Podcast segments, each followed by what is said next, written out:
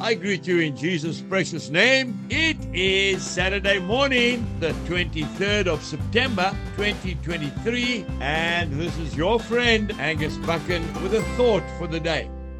We start off in the book of Ecclesiastes in the Old Testament, chapter 9, and I am reading verse 16. Then I said, Wisdom is better than strength. Wisdom is better than strength. Then we go straight to the Gospel of Mark, chapter 6, and I am reading verse 2.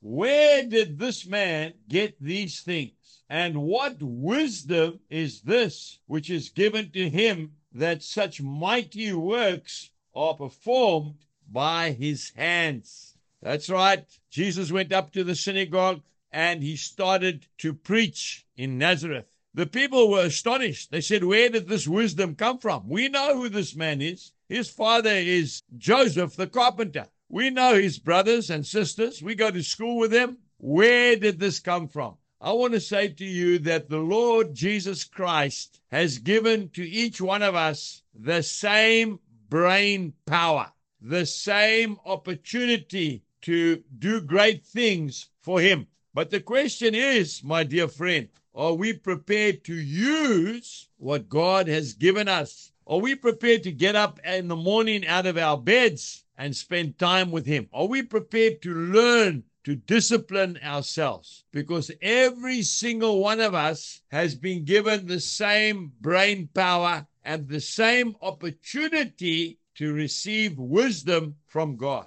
I don't know if you've heard of a doctor by the name of Dr. Ben Carson. He is an Afro American from the USA. He is one of the top neurosurgeons, a brain surgeon in the whole world. He's the man that can separate Siamese twins that are joined together at the head. He's done it more than once. Very few surgeons have ever done that in the world. But he didn't start off that way. He came from an extremely poor family. His mother was uh, a single parent. She raised him and his brother on her own. They used to sit at home and watch TV all day, these two brothers, when they were young. He got poor marks at school. The teacher had given up on him. One day his mother came in and said, Turn that TV off. And as from now, I want you to read two books a week. And I want you to give me a summary of the books you read. They couldn't believe it. Well, they started. And you know, his mother used to read the summary. They didn't realize it, but she, the poor woman was totally illiterate. She couldn't even read. She made out that she did. And she persevered and she believed in her sons. Eventually, he became top of the class. Then he became one of the top neurosurgeons on earth. We've all got the same opportunity. Let's knuckle down. Let's ask the Holy Spirit to give us strength and wisdom to work for Him.